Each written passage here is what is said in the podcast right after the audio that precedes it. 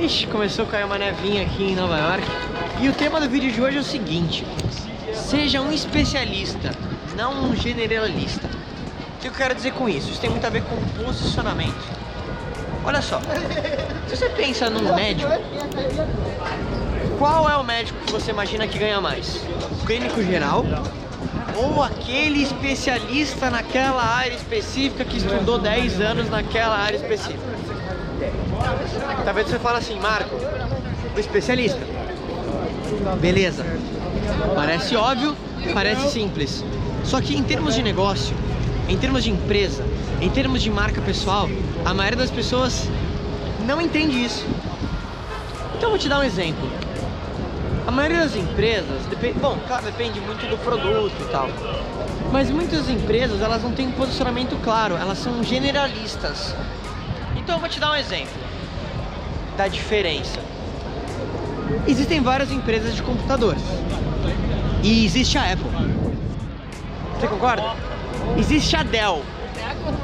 Mas ninguém fala da Dell. Existe a Apple. Porque a Apple, ela não vende só um computador. Ela vende o status. Ela vende a praticidade.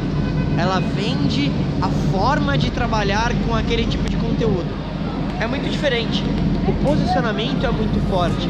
A Apple se coloca como especialista em produtos high-tech, né, em produtos de alta tecnologia e ao mesmo tempo produtos que têm, além da alta tecnologia, uma praticidade e uma integração com todos uh, os produtos da marca. Então, a Apple é muito mais do que uma empresa de computador. Entende posicionamento? Então, de novo, para te exemplificar o poder disso, pensa mais uma vez no médico. Então, o médico especialista consegue ganhar muito mais do que o clínico geral, porque as pessoas elas pagam mais por esse conhecimento especializado.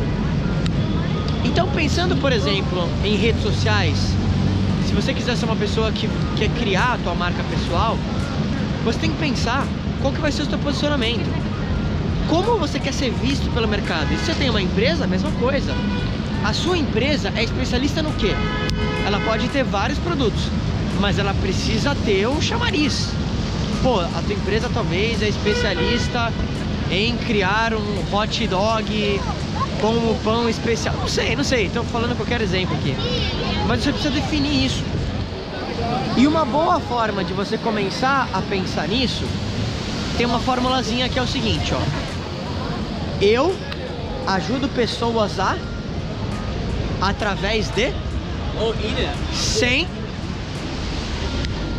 Essa pequena frase, esse pequeno template vai ajudar você talvez a definir o teu posicionamento. Então, por exemplo, eu Marco ajudo empresários de pequenos e médios negócios a começarem a empreender de forma profissional e trabalharem as redes sociais deles para criar branding da marca com o intuito de movimentar mais vendas e criar o que a gente chama de brand awareness, quer dizer, o reconhecimento de marca. E eu faço isso através da minha própria agência, que é a Lafico Media Group, sem que a pessoa tenha qualquer conhecimento prévio de internet. Então esse é um dos meus posicionamentos. Então eu, Marco, me posiciono como empresário. Eu não sei de onde você está chegando para ver esse conteúdo, mas imagino que você talvez se interessa por conteúdo de empreendedorismo ou alguma coisa do tipo, por isso você está aqui.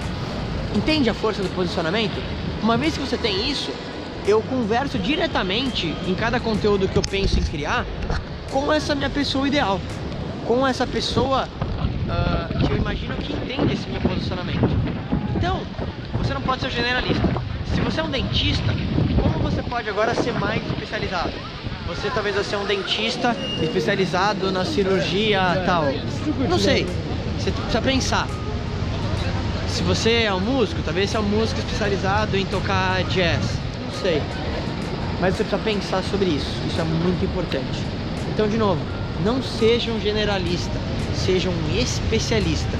Por mais intuitivo que pareça ser você pegar um público maior, é menos efetivo é muito mais efetivo quando você fala com um nicho.